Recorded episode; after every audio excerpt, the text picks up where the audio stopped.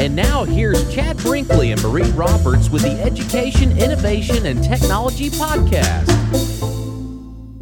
Hello, hello, everyone, and welcome to season three, episode five of the Education, Innovation, and Tech podcast. I am joined today with our fabulous co host, Mr. Chad Brinkley, and I am Marie Roberts. And in addition to that, I'm going to pitch it over to Chad at this point because we have some very surprising and exciting things happening in this episode that you're going to want to stick around for. So, with that, I'm going to turn over to Chad and let him introduce our amazing guest. Hello, hello. It's going to be a great, great episode. I can tell you that right now. The excitement um, is in the air yeah, I'm not even a time traveler, and I can tell you how good this is going to be. I mean, like it's not even it's it's just a no brainer. It's a done deal. But we have a very special guest today, someone who's in the last year has meant a lot to me um, in my journey on the things that I'm trying to work on and think about, and and kind of the direction that I want to take my thoughts and my career and my pursuits. And uh, we want to welcome Miss Susannah Johnson, and who is who is like I got a lot of things going on, but how I met her, and I'm going to have her, I'm going to introduce her and have her uh, tell us what she does. But I met um, Susannah in the uh, as the host of of just about everything, running the show at the What School What School Can Be community that I have that I've joined and that Marie is a part of as well. And um, I was able, I I was so anxious to join this community and uh, susannah just reached out and was so helpful and so encouraging and just let's talk about things and whatever. So susannah we're so happy to have you on our podcast. We had a little bit of a timing deal with daylight savings and oh by the way marie Susannah lives in paradise in in Hawaii, so you know we're not jealous at all about that fact. Not jealous at all. Not, not at, all. at, all. Not so, the fact that I'm on spring break right now. You'll be on spring break next week, and we will neither one be in paradise for that. Right, right, right, right. Yeah, and so she has to go on the road. She has to go away to be to not be in paradise. So Susannah, welcome to the podcast, and um, tell us uh, you know it, tell us kind of what your role is um, i mean we'll get into what school could be but i want to know you have done so many things. You you've got global go, global reach and so many initiatives and things that you work on. Just tell us a little bit about who you are and and uh, how you came to be at what school could be. Wow. Well, already this is the most fun I've had all week. So I'm so grateful to be here. Thank you guys. you say paradise, but I feel like I need to come um, be where you are more often. Um, yeah. Come on other thing before I get into you know me and, and where where I'm coming from, I just want to make sure it's really clear. There's a whole team of people doing amazing things, and so the What School Could Be community is is definitely my first and foremost favorite project right now, and it's a direct result of all the work that Ted Dintersmith has been doing for many years um, since Most Likely to Succeed, and before that, Sir Ken Robinson, who is our collective hero for sure. Mm-hmm. Um, yes. That we all we worked in the SKR reference in the first five minutes of the episode. Yes. you got to get at least a few in um, every single time. But he worked closely with Ted on building the What School Could Be community um, prior to getting started just over a year ago. Um, we're at 6,400 people today. So it's a pretty fast um, growing connection of people talking about education, which is great. But um, let's see, Susannah and how she came to it is sort of a I was I was thinking through this conversation and like how I even got here. And I think I started my path to where I am now when I was very young and in school and hated almost every second of it because if I wasn't bored out of my mind, I was causing trouble. And I think I was causing trouble because I was bored out of my mind and things weren't relevant to me. And by the time I was even, you know, gosh, really, really young, but it, but for sure by the time I was in high school, I had gone to the head of my English department and my principal and said, I need to make my own English class because I've already taken them all. I'm already well beyond. I read all the time. I've written like what I need to do is I want to be studying authors that you're not, we're not studying, that nobody's teaching. Can I just make my own class? And so when I think about my journey to what matters to me in education and what I came to in, the, in this whole world of, of education, it comes from that place of knowing that sometimes purposeful learning and authentic, deeper learning comes from a place of just curiosity and desire. And it certainly wasn't because somebody else was saying it. It was because I was such a voracious reader and writer that I wanted to do more and, ex, you know, kind of expand my horizons in that work. So, so that's where it all started from. I actually did not start out in education. I went um, a whole different route. I was in the uh, world of physiology and the business world for over a decade. And along the way, um, found myself in roles where I was coaching other coaches and instructors and my teams, my staff. And when I got the opportunity to move into education, because as Hawaii, like many states, often suffers from teacher shortages. And so I came in under an emergency hire in 2007. So when I switched into teaching, it was like everything changed. Within the first day of me being in a classroom, I was like, oh, this is where I was supposed to be the whole time. And I give credit to man John Sosa, who took a chance to hire me and bring me into a classroom, even though I didn't have experience. And since 2007, I'm a little bit like what I'm understanding, Marie, you're like too, which is just cannot stop learning, cannot stop growing, constantly taking classes, got my master's um, in instructional leadership in 2016 and everything that i have been doing in the classroom as well as since my my work of leaving the classroom has to do with living in a world of better thinkers. That's my yes. reason for getting out of bed in the morning. And so i work closely with the foundation for critical thinking on all of their practices and richard paul dr. Richard paul and dr. Linda elder are the um, the seminal writers and workers there. And once I came to that work, it really made sense to me that it doesn't matter what we're doing. If we're teaching something as important as thinking or curiosity or creativity or any of that stuff, when we're teaching problem solving, that's it, because then you're learning forever. Once you learn how to learn, you're learning forever. Um, I also had the great fortune that most of my career was at a school called Assets High School here in Honolulu. And the school is actually built around students who have learning challenges but are also quite um, talented and, and smart right like so mm-hmm. they can it's just a question they learn differently which side note everybody learns differently right. Right. and we know that all the neuroscience tells us all of that now but the school really um, taught me about meeting students where they are about the differentiation process which leads into personalization and then what i did over my time which is building up individualized learning practices. And so by the time I left the classroom in 2019, I had developed and implemented a 100% individualized curriculum program where students were building their own curriculum, their own syllabus, their own plans, their own critical thinking questions and paths, their own evidence of learning, what's it going to look like, all of that work for themselves for credit for all the classes. So everything from math and science and English courses to robotics and holistic sciences and practices, like just everything you can think of. I was I was learning alongside students as just their coworker in learning. What an amazing! I mean, that is such a touching and inspiring eh, path because because I I know that my path to where I am is a lot related to the school experience that I had mm-hmm. and and the challenges and the successes. I mean, it's it's not all just driven by our challenges or or what we felt was difficult, but it's also attributed to our successes and the people who championed us, the people who gave us opportunities and who encouraged us to to to try something or to be something that we didn't imagine that we could be and for you to go from creating your own i need to make my own curriculum to finding your way through through the you know whatever life is and how it is to being able to facilitate that for students in their interest and in their things that is like i mean you can't ask for a better path and a, and a better journey than that. I, I would think i mean that would be like the most fulfilling thing to say you know here was a kid like me that i've been able to yeah. kind of almost unintentionally not even planned to be here but if I can create that space and that that thing for this kid, that is uh that's an amazing amazing path.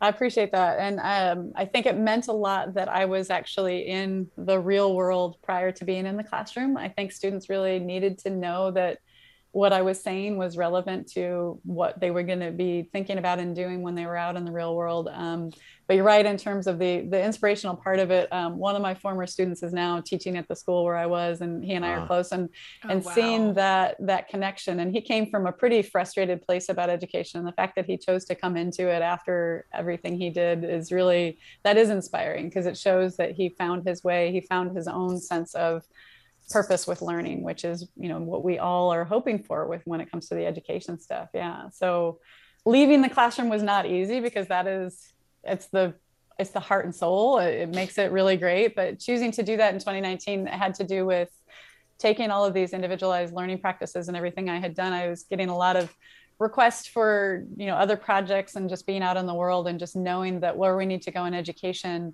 um, you know i could work with you know 100 and something students at a time or i could help other educators work with thousands of students at a time. And so since leaving the classroom in 2019 i've been a part of several big projects including the what school could be initiative. And it really is amazing to see and be able to be part of these conversations where educators feel like we do all the time where we want to make it better for students because of our own experiences but also we know that there are better paths and we've seen it. So let's let's figure this out together. Let's keep moving forward together. Let's keep inspiring each other together. And so that's been the most fun is to be able to have those connections and conversations with people all over the world.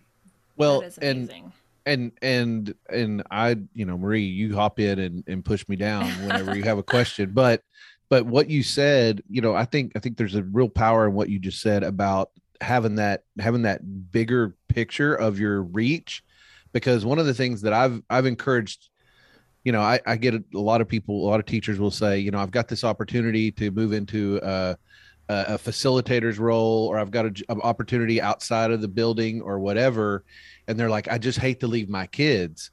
And i'm like but you're exactly the person that could that could impact thousands instead of 30 you know and and by doing that you're going to take that and that's a message that i don't think enough people hear and understand correctly i think that it's like you know because i feel like they feel there's a lot of times oh i feel like i'm going to let people down or you know i just love it so much and it's and it's kind of a comfort thing and right. and to push yourself to do something new but that's how you got to be awesome and where you are there you know i mean like it's it's continuing that journey. So mm-hmm. so you know marie number three ask kind of lead us into that that question because we've gotten how we've got this document that we're going by. That's why i'm calling out numbers. Just you know here's a little behind the scenes for all the most organized podcast for all, ever. for all the most for all of you behind the scenes people are like just how do they pull this masterpiece off? We have a cheat sheet.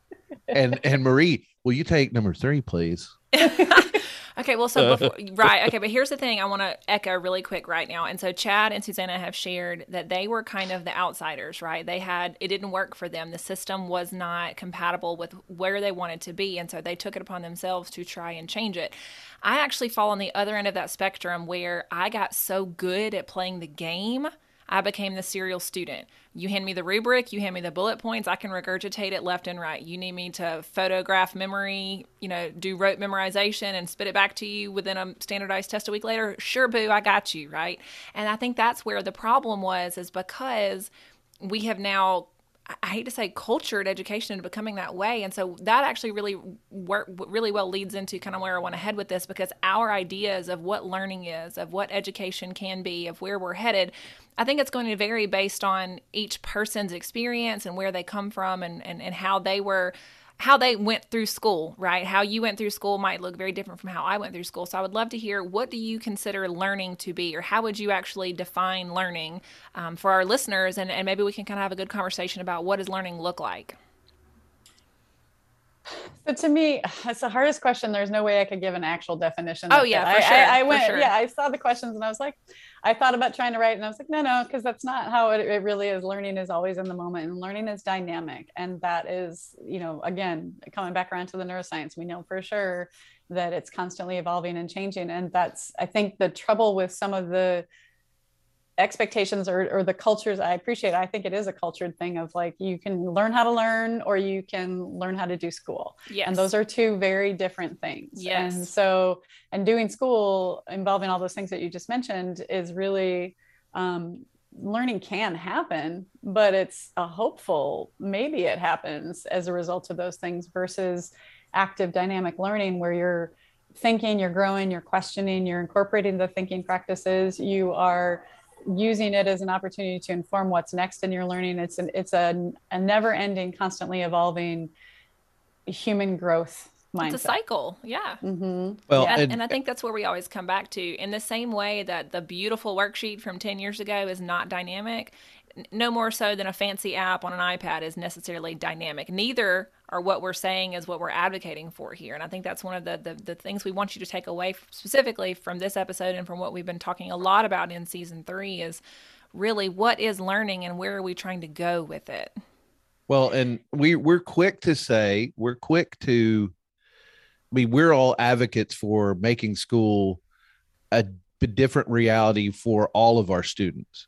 But Marie is a great example of who can actually, I mean, it does work for some people. I mean, like yeah. you said, like you said, Suzanne, learning can take place and does take place at times. And and that is, you know, Marie almost almost proves, you know, she almost makes the makes the argument for the other side. You know, you see somebody like Marie come through the system and go, look, she's great at taking tests, she's great at doing all this stuff. She she makes all the so what is what's the problem with the thing? You know, what's the problem with the deal? Look at Marie. I mean, but but then you look at me and it's just like, you know, I I, I made a career out of school unintentionally. You know, it's just like I went to school for six years and barely have a bachelor's degree. It's, I mean, like it's, it's a, it's a whole different thing. So yeah. I think that, I think that by defining learning as, as an individual thing, it, it really helps it really helps us see what we're doing. And and part of this this other thing i was just thinking too is with this with this community that we have of all of these people like you referenced earlier susannah of, of this community of people who all have this belief that we can make it different we can change it whatever. What i love about it is we all are not saying we can all change it to this one thing. Right. Mm-hmm. because you said we all learn different. I mean and that's one of my favorite lines in in most likely to succeed where larry rosenstock says this is not how to when he talks about passing the bar and and how he studied for the bar exam he's like this is not i'm not saying this is how to do it. This is how i did it. Everybody mm-hmm. learns differently. And so what's amazing to me is this massive community of people who all have this shared belief that it can be more individualized more more prescriptive to each individual person. But not one specific recipe not one specific formula. Like it's a it's a wide variety of things for a wide variety of people. I think that to me because it's easy for us to say it needs to change and then we go well what is the specific thing you want to change it to we're not writing a prescription pad for it. Right. We're not replacing one standardized right. system with another. We might even say, hey, look, it, I mean, I'm going to be honest, the standardized system might work for some folks. We're not saying you necessarily have to change it for everyone. You might want to keep some of those components that are working well for some. If that's, you know, if there's some accountability measures that have to take place, you know, I'm okay with that fact. But what I'm interested to see is what does a community i mean and susannah you're you're interacting with these you know 6000 plus people in this community. What does that look like? What is the collective mindset of where we want to be? What are some of the the most popular suggestions for how to make school better? And taking into account our concept of learning is individualized it's dynamic it's a cycle it's not um, it's not standard for any one person I'm going to do my best to combine both of those questions, like the observable, like what does it look like? What does good learning look like? Or what does the future of learning look like? Plus, um, you know, how we how we start to connect some of these things. And it, it all comes down to the examples. It absolutely is what I've seen, you know, worldwide, right? So um, just yesterday I had the opportunity to have a couple of conversations. And the first one was with um, in a game changer conversation in the community with the folks from MIT who made this film called Do Something Better and it's really about the equity questions and having these conversations. And they've created this um, free set of it's a short film it's only 35 minutes and um, questions and resources to go along with it for everybody for free. And they hope that schools will take and start to use in faculty meetings and stuff having actual direct honest conversations about race and about what that looks like. And i know that that's it's immediately a hot button situation but what that it, what the example is for me here is they saw a need um, based on the research that was happening at MIT and like how this is affecting things. Because as we talk about what worked for Marie versus what didn't work for Chad or Susannah or whatever, that there's just there's so many people that are left out of all of these mindsets and processes. And so we have to figure out a way to make sure that we've got this equitable piece in place where it's nobody is left out of education because they don't do it the way that we've always done it a way that other people think it should be done. And I think that's a pretty major mind, sh- mind shift that we have to have as a, a whole community, especially in our society in America. We've really got to think about this that we can't have other people deciding what works for you to learn. Right. You have to decide what works for you to learn. And as a young person, a very young person, even small children, they know what works best for them. You know, if we ask students like what what gets you excited or what's been fun or how does this work or when you're doing something new, how do you like to do it? They will tell you how they can learn and what is the best path forward for them. And so we've just got to make more space for those listening conversations. And the other thing is, uh, you know, when it, what does good learning look like? Second example from yesterday was this team um, brought to us by the, the UK Next Gen team and Deeper Learning Details series with our academy that we're doing with them. They brought this group in from Butler Tech. This is career and technology education. This is uh, technical education, right? So this is people getting um, experience doing programming, working on cars, you know, all the different things, all the great work that we need and that everybody needs. We, you know, we have a huge underemployment problem right now. And so they're just, it's a real experience. But seeing the students in both of those examples, in the, the video clips and the films and the conversations, seeing how the students are reacting to it, they are excited about what they're doing they feel connected to it. They feel seen and heard, and they feel purposeful and driven and motivated to do the learning and to do the work.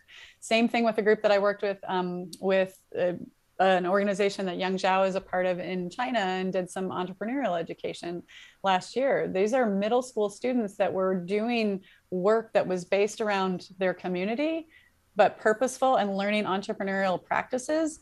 And they were very excited. We didn't, you don't have to get those students or try to pull them along in the process. They're excited, they're ready to go. They want to do what it is that is in front of them because of how connected and purposeful and engaged it is. We're gonna have a big truck in a second, so I'm gonna let you guys jump in here for a minute. Okay, all right, no worries. Well, um, it's funny that you. I mean, it's it's so funny that you say that because there was a um, there's a couple things that that I wanted to share with you guys that because I, I wanted to kind of bring this up and you kind of touched on it. I was walking through hallway of a school today, and uh, two teachers, great, you know, fun teachers standing in the hall and they're visiting and and uh, I'm, I'm, a colleague and I walked up and we're like, so I was like, hey, what's going on? And they're like, oh, we're solving the problem. We're solving the world problems. And I was like, I was like, both of them. I was like, you're solving both problems right now, you know? And we kind of laughed. And uh, and they and and one of them said, one of them said to me, she's like, what do you think? What do you think the problem is? She was, what of the two? Pro- what do you think the biggest problem is? I was like, well, I don't know. And she said, you know, without trying to get into stuff, she goes, Biden. Mm. And I said, I said, no, absolutely no, not. No, I said, I said, there's no said, one person that is causing all right, the bills in right, the right. world. I said, I said, I mean, because apparently they were having an issue in their grade that day, today, and I said, I said, no, absolutely not. I was like, if do you really want me to answer that question? And she's like, yeah. I was like, here's what everyone's problem is. They need to, they want to be seen. They want to be heard. They want to be valued.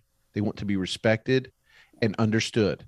Yeah. That whole thing, though, it made me think about our last episode when we were talking about the most likely to succeed follow up when Brian is watching what's happening and he said, I didn't realize how much I was being cared for. That's right. what I heard. That's what people want. They want to right. be cared for. Well, and and and I said that. I mean, and it's what you just said, Susannah, but you know, when whenever I said that, both of them just looked at me and just said, Oh yeah. And I was like, I was like, if you want to know why your kid is acting this way or why they're having this struggle or what we're dealing with what we're dealing. Answer those questions for those kids are do you see them do you hear them have you list have you asked the question? Have you done those things? Because that will lead to the learning the learning for the teacher the learning for the student. Because if i'm if my opinion and my style and my thoughts are valued and my curiosity is respected and my and my questions are heard well then then all of a sudden we've created this space for learning. We've created this this thing. And and to that example i, I want to just share something cool that's really happened.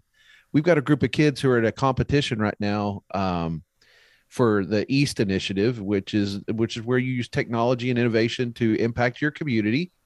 And um, one of our seniors he decided for his project he he um, he has a drone.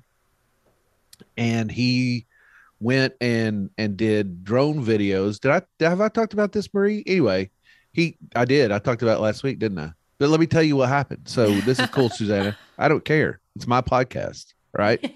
so anyway, so he went he went and did these uh videos around nature trails and along lakes and different places around our community and made VR goggles, made VR videos that people could watch and is working with our local nursing home for the for the residents in the nursing home to be able to go on virtual walks and go on trails and do things that they've they're not able to do anymore. Right. and and the late the director of the nursing home caught our teacher who's facilitating who's created this amazing space caught her in the store the other day and said we need more videos. These people are loving it and we need more and we need you to do more of that. And i'm just like that's the learning that we're after the learning and that and the humaning. It's everyone's learning and it's the humaning. It's connecting. It's taking care of other people. Like one of my um, teammates today said you know we we we are definitely connected by being when we care for others. That feels good to care for others.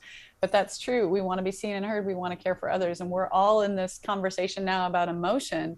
And so when we ask the question how do we define learning? And all of a sudden immediately we're in this the space of, of the emotional connection of it that's that really says something. It doesn't matter whether it's tests and memorization or it's entrepreneurial learning or it's hands-on learning or it's project-based learning or it's place-based learning.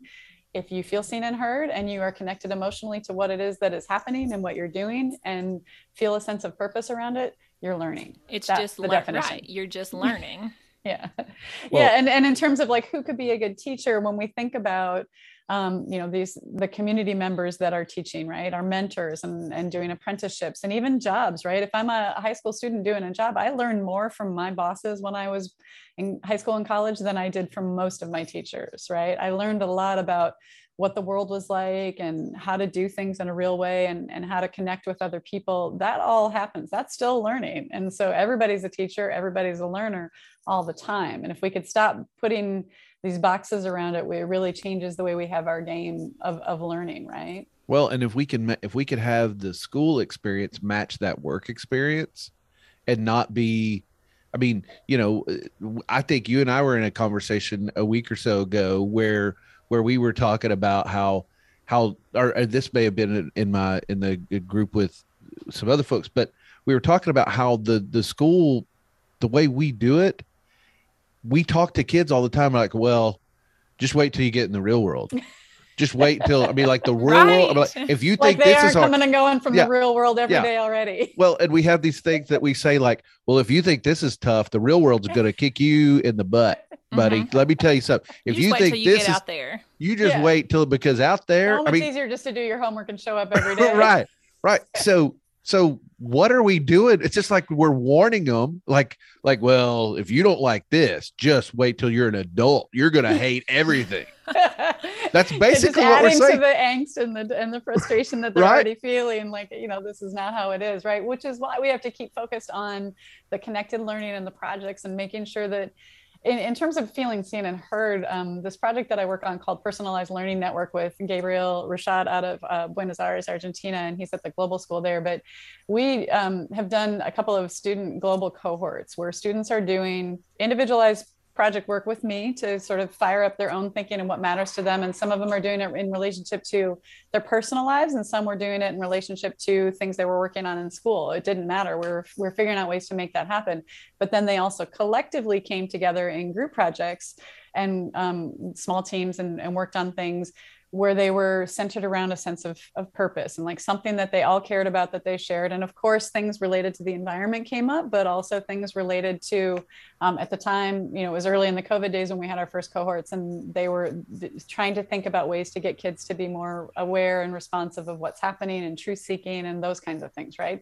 We're talking about kids from seven different countries and different time zones all over the place coming together each week and having these conversations and doing this work together. If they can do it, the rest of us can do it. Well, absolutely. And, yeah. And, and out of that, you know, like in terms of, of that connection and sense of purpose, one of the students that we were working with actually is in Canada and um, had gotten together with his family and the community and raised money and put together some stuff. They're building a small tiny house community to help with people having homes in their their area, right? Like so they and they got a purposeful. Set. It's purposeful. Every, it's a set of land. It is purposeful. This kid, he was 14 at the time. He's 15 now. He's building a tiny home community for homeless people. This is amazing.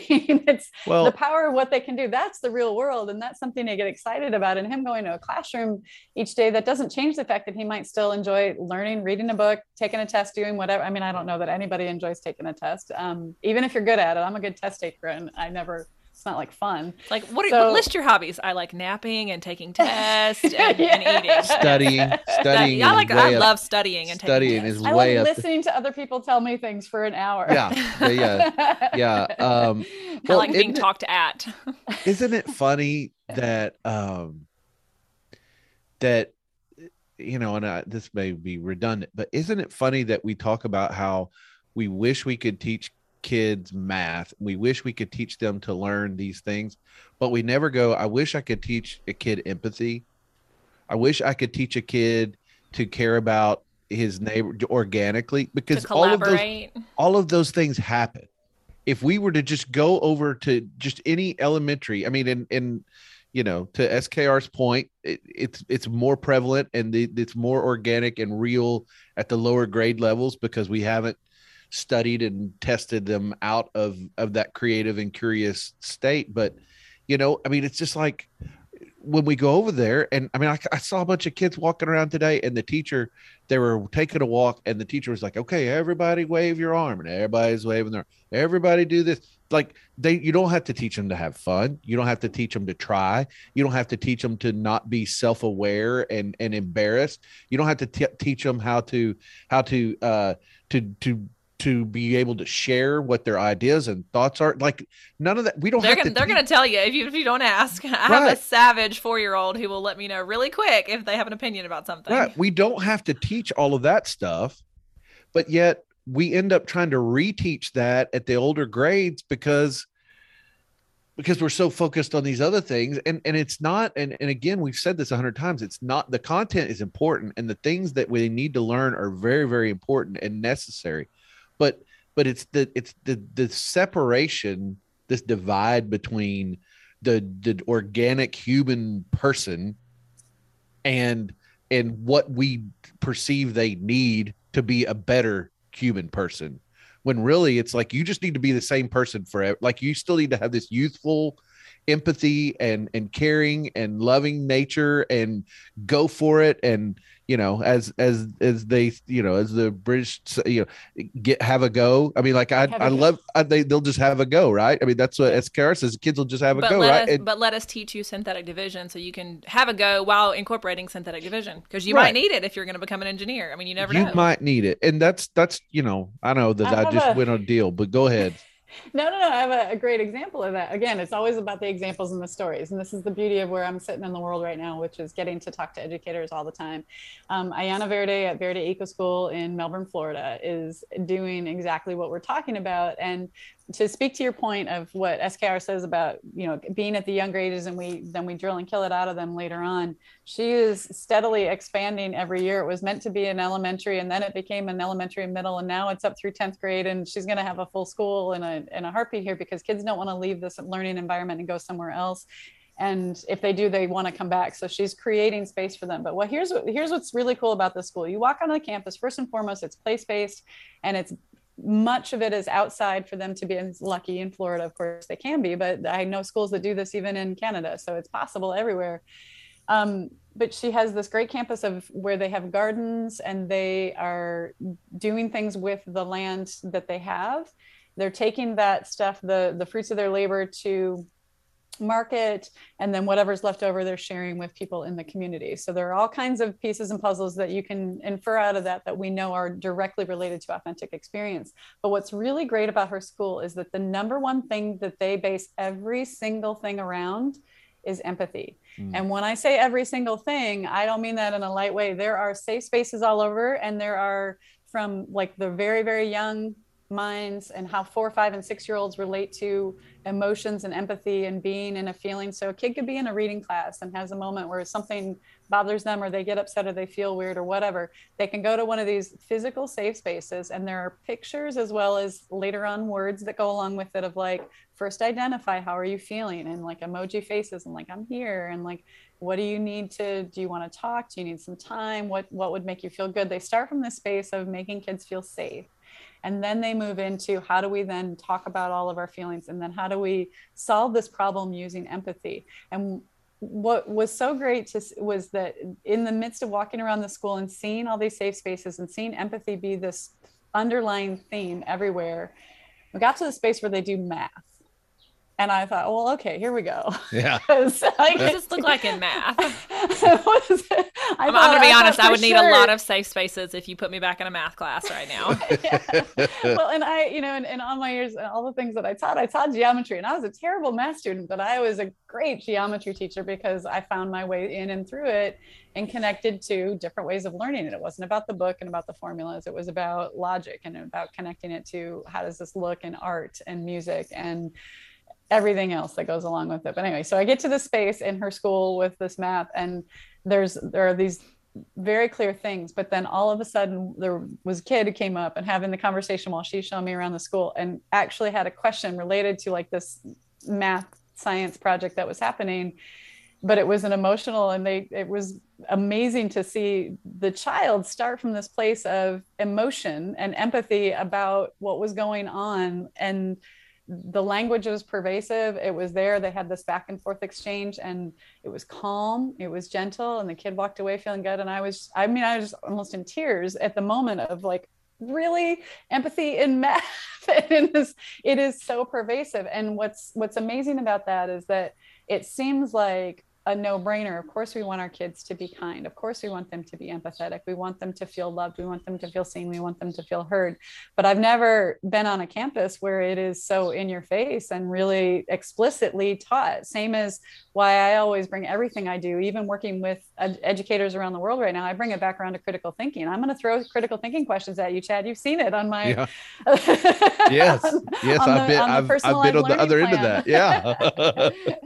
There's you have to you have to be really clear about what is important in the moment and for you. And i know that every teacher has their their things that they really care about that are different. If you are a sustainability person and the environment is most important to you that should be part of everything you're doing whether you're teaching you know social studies math english whatever. If you are uh, somebody where critical thinking is your thing then that's what it needs to be. But for them to have this empathy and make it really clear and visible it's pulling back that curtain and letting every learner and everybody who walks onto that campus every faculty member know like no matter what else is happening come back to this this one thing that we all care about. It's that shared mission and vision that matters. And when i think about school leaders trying to transform their schools yeah there are a million things that you can try and there are a million different directions and whatever you want for your school we're going to help you get there. Sorry trucks again. That's all right.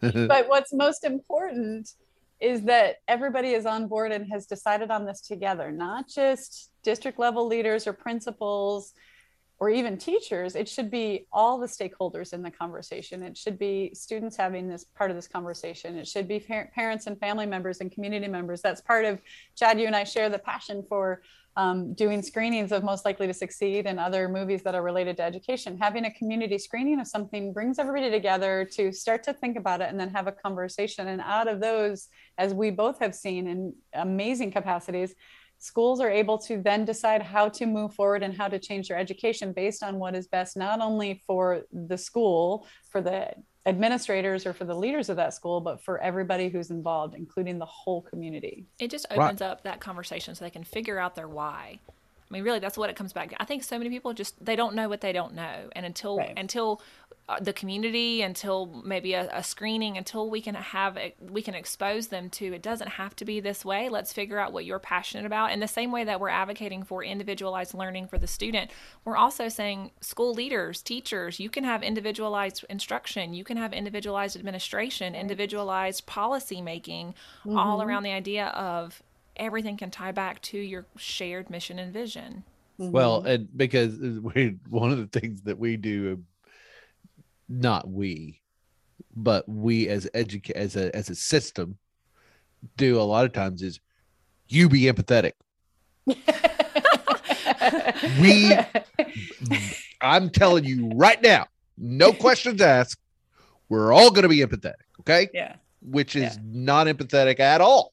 No. And and and there are so many examples of of things that we're so passionate about but don't even understand it ourselves. You know, there's this I have a sometime I'll share it with you, Susannah. There's a there's a picture that I use in my when I'm talking to teachers and I show them then about about how you know just because we know what something is doesn't mean we exactly know how to execute it or how it works. And I've got this picture that I found that someone sent me or I found of of an acronym that is laminated and put oh, on a wall Oh, I love this acronym. that is that is put on a wall in a school of uh, and it's like bathroom good bathroom procedures. And and it's like and their their their mascot is like the cougars or something like that or the wolves. And and they made this acronym pride of all of these bathroom procedures you know for the deal the worst execution of an acronym i've ever like like the first letter is not even in the sentence that they used in the i mean like it is literally hilarious because it's laid out perfect it's got all the logo i mean some the, the longer you look at it, the worse it gets. oh and i and i really pick it apart the poor person who did it would probably hates my guts if they've ever been around but um but that's but that's part of the deal is we have this idea about what it is and we have this idea that we heard at a conference or we read in a book or we saw on twitter or we we we've watched a zoom or we've done something and it's just like we just need to do that. We just need to do that and not Be really know what it is. Yeah we don't really know what it is and haven't really learned ourselves and dug into it enough to be um to to really to make it do what it's supposed to do or have the impact that it that it has. Now we're we're closing in you know we're we got about we got about 13 minutes left because we're being very respectful of susannah's time. She's very very busy but um there's a couple things that that i did want to talk about before uh before we hop out. And one of those is i do want to talk i do susannah i want you to share with us a little bit more about the what school could be community and kind of um, there is a lot of growth right now and a lot of people are coming on board and we're kind of there's kind of we're kind of seeing this snowball start to build and i know that you and i have talked about it and i'm really excited about it and just seeing more and more people and it's more active on twitter and it's more active in places that i mean we're it's just becoming more of a thing that that we've already lo- know and love but kind of tell us where uh where it's going and, and kind of what what's happening and how people can be a part of the this amazing community Yeah, sure. Well, I, appreciate that. And I think you said a lot of it right there in, in terms of connecting. But what's great about the What School Could Be community is that it's free. Um, let's start there. Ted Dintersmith has made this generously possible for everybody, and it's safe. Um, nobody's in there that's not related or connected to education. So it's a great for me in, in terms of being able to be a part of the conversation about education that's not going to end up with ads or end up with somebody trying to sell me things or you know that kind of thing. That's really important and it's nice. Also, I'm not getting um, you know the trolls or requests for weirdness and stuff. Like it's Right. just a very it's like a wonderful respectful community based around education. And it's um, everything from the neuroscience and the hard-hitting conversations to the project joy which is a whole space just to make sure that everybody is being a little bit happier a little kinder a little gentler in these rough times for educators because it is a rough time. Um, but what's what's amazing about it is that there are um, many different things that you can get out of being in there. Uh, the most important thing you get is connecting with other educators, Mhm. and I think it's real. There's a lot of power in that. And if you are a lone educator out there who does not have your own personalized learning network or some a community, your own committee of ten, whatever it is, if you feel like you are siloed and it is just you and your classroom and whatever else, you come into this community and you get to connect with other people who probably are thinking about the same things as you. They're going home at night and worrying and trying to figure it out and trying to survive and all the things. So that's first and foremost, the sense of community is wonderful. Um, there are, as you well know, tons of free resources that exist and live there. We have our Oh. own innovation playlist and courses that exist, which are phenomenal in terms of um, quick 20 minute opportunities to watch a little bit of a video, ask some questions. It's great for bringing together faculty meetings. And so we have groups and, that are working on that stuff together.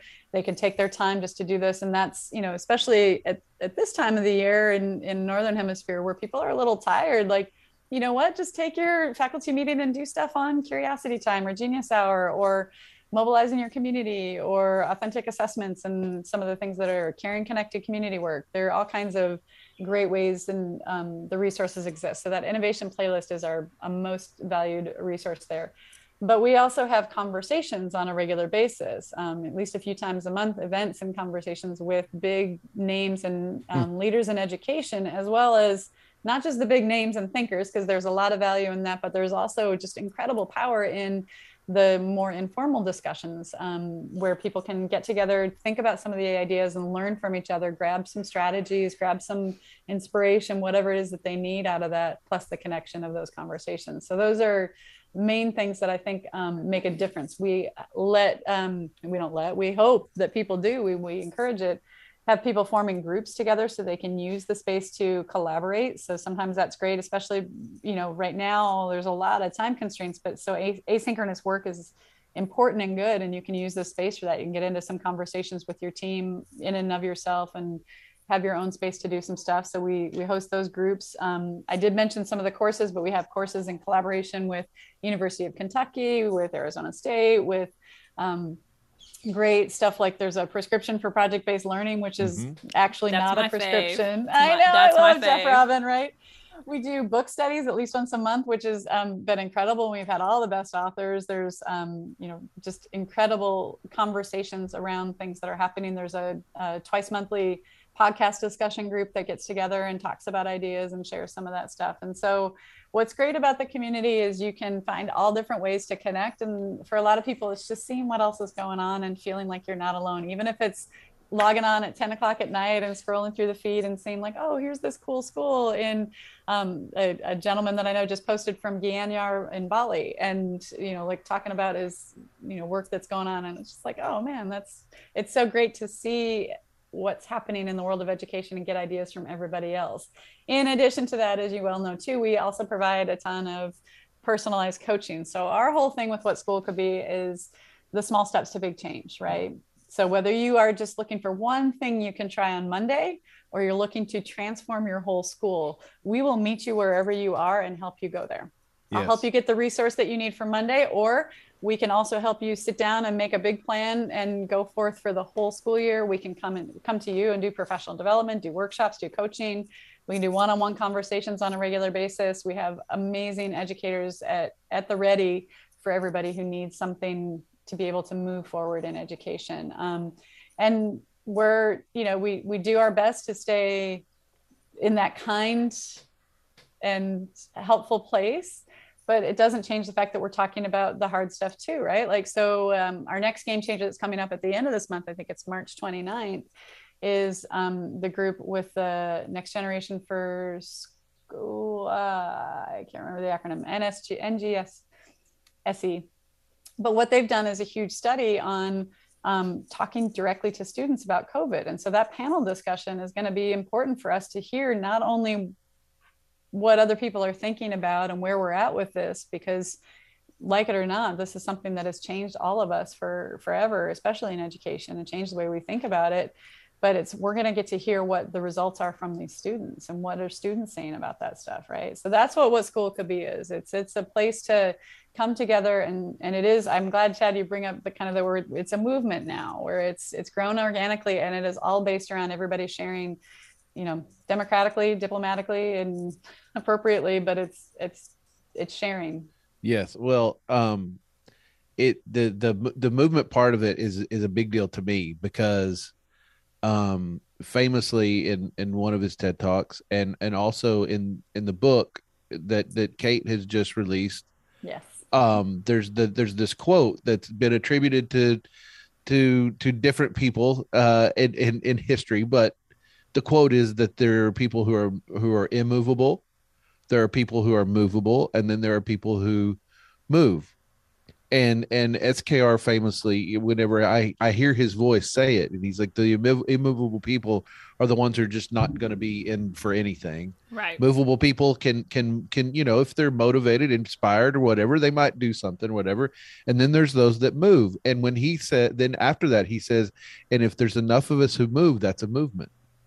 And if and then when we have when the movement is big enough it's a revolution which is what we need and um, that's a powerful thing to me because I felt like a, a a movable person who wanted to move but didn't know if I was on an island by myself, didn't know if there were other people who wanted to move with me or or how I might move or who I might connect with to move. Or even in and what direction.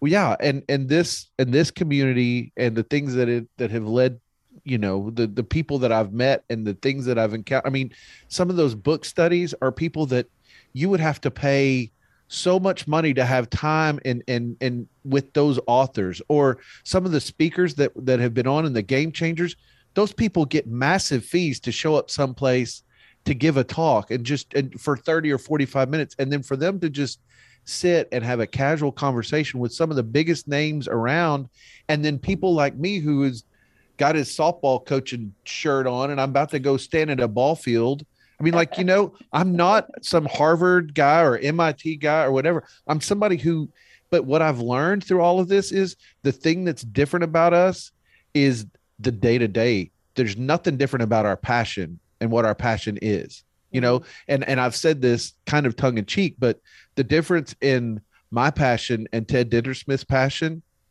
I mean, the difference between the two and him, that the us is where we are in life and and and how successful we've been outside. I mean, but we have the same passion. We're the same people. He he believes what I believe, and and Susannah and Marie, we the the the the synergy of this, like, this is more than just a dream. This is more than just something that that might could happen, or if we could get enough people, it's like actually happening. It is right. happening, yeah, and that's it's that's the most important happening. thing about the community is that we are getting to see examples of it happening all over the world. And, and it's is, so inspiring it's powerful. Oh mm-hmm. it's so i mean it, yeah. you just go i mean if you need a shot in the arm of like why do i do this? you hop on there and you watch a video and you just see people going well we're we're doing it. And then you're like it can be done. Oh yeah. I want to do it too. I want to do it too.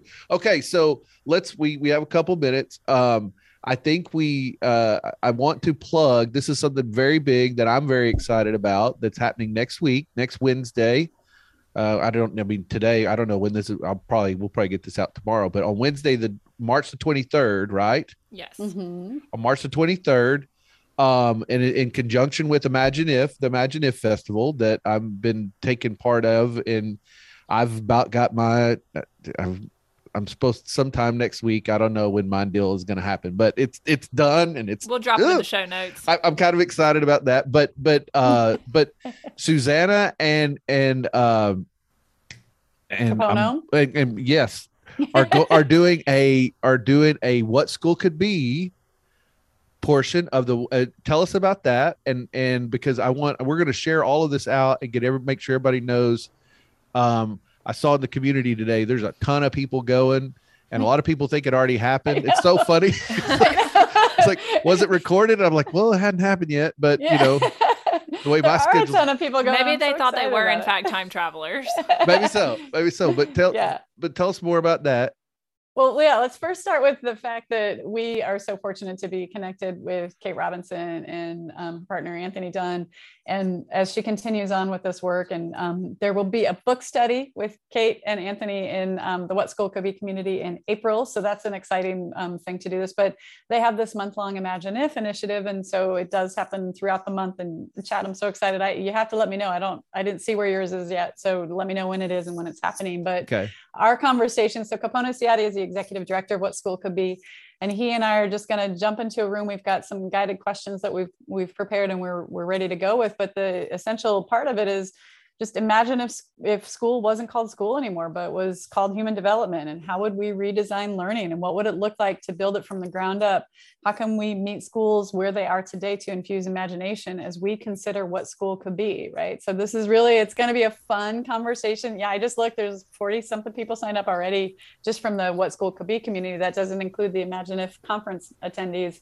Right. um, but but what's cool about it is that we're getting into this space of let's take out the boundaries. Let's do exactly what sir ken asked us to do all the way through is we've got to just get off the conveyor belt and imagine what is possible. And so so excited about that conversation. It's happening on the 23rd mm-hmm. at I'm trying to do the math really quickly. It's 8 a.m. 8 a.m. Hawaii time, which means 2 p.m. on the East Coast. Okay. Um, which hopefully will mean that we'll be able to have some of our folks from Europe who have been joining in some of the events um, and where Imagine If is based out of, be able to attend some of that too. So it's going to be, I just think, a really fun and interesting conversation where we get to play a little and, and get into the space of the fun of possibility for education because we know it's not working. We know our teachers and administrators, everybody involved in education is exhausted and frustrated. And we've known for more than two decades that what's happening is not working. And so if we just imagine if. imagine if and and i you know this is this is it's especially exciting for me because as as i've said and i feel like what i can do in in my role in this whole thing is to get more ears we have to have more people here we have to have more awareness we have, just have to have the talk as many times as we can in as many places as we can so that more people can hear it because there's not been one person not one person in the last year that I have talked to about imagining if or what school could be that has said, I think it's good. Right. Not a single one has said, "Let's Chad, just I- leave it. Let's just leave it alone. Let's There's don't, not been- you know, it's fine." There's not been one person to go, Chad, that is a massive waste of your time. I, I mean, that is like, what are you doing? That's the dumbest thing I've ever heard. No, not one person. Every And single person says. I don't think people are immovable. I don't think there's even that category. I, don't I think, think it's they- just a question of inspiration and motivation. I think everybody is is in that category. What I hope education becomes is that most students feel like they are the movers. They're the ones going to drive and be Yeah. excited and bring about new ideas because the they can think of things that we haven't thought of. We get stuck in our nose and our, you know, boundaries and things as we grow older. And so if we just keep asking young people, you imagine if, you tell us, and what if, and inspire us and move us forward, we'll get there. And so I think that even the most reluctant teachers to change or administrators to change or anybody who doesn't think that things should change or want to be part of that change it's just a question of finding out what's their access point. How do we get to them? How do we motivate them? How do we inspire them to listen? Because if they if they're in the classroom they're inspired every day they're just not telling us. That's absolutely- Individualized inspiration. Ah, and- i love it. I'm gonna use that marie. And- and the last obligatory, it's all about the conditions. If we can create the right conditions, anything is Right. possible. We can grow anything. anything we can grow anything that is as unique as it possibly can be if we have the right conditions and that's what we're working on susannah thank you thank you thank you for for accommodating we had a little bit of a time blunder you guys don't need to know about that but she she was very gracious to to accept the fact that marie and i don't know how to work a clock or daylight No, savings man. time and uh it's time zone changes. It's and, okay. and we made it and we made it. it. And, you know and that's what you do which what you have to deal with when you deal with deal with people in paradise. So um but we we we thank you for coming on. It meant a lot to us and we're so excited about where the community is going and what what you're going to do in the community and beyond because you just have this great vision and i love your focus of of having the student design their own learning is just it's just this i mean like i could think about that a billion different ways and can't Yep. wait to explore it small more. steps or the whole thing. Oh, my goodness, you can it's do just- it. I'll meet you where you are in that process. Okay, but well, little let's- steps. let's do that. Um everybody we we thank you for listening. Uh please share this out. We want we want to promote this community and our friends as much as we possibly can and uh, just continue this conversation um and and we'll uh marie t- take us out but uh just thank you personally susannah i'm i'm honored to be your friend and i and i really appreciate agree. you I feel the same way. Thank you both very much for having me today. This has been an inspirational conversation for me, which is important. we love it. We love it. Well, thanks everybody so much for tuning in. Don't forget to check our show notes where we're going to link out the What School Could Be community as well as the Imagine If Festival that is going on right now. We'd love for you to join in. And then um, Susannah's information on how to get in touch with her through the community will also be there as well. As always, if you have questions or want to connect with us or thoughts about this episode, don't forget you can find our Twitter handles and our email address in the show notes. We appreciate appreciate each of you, and we hope that you have come away from this episode a little more inspired on something on what you can do, um, small change or big change, to make education better for everyone involved. So, with that, thanks everybody. We hope you have a great week. Thanks so much. Thank you.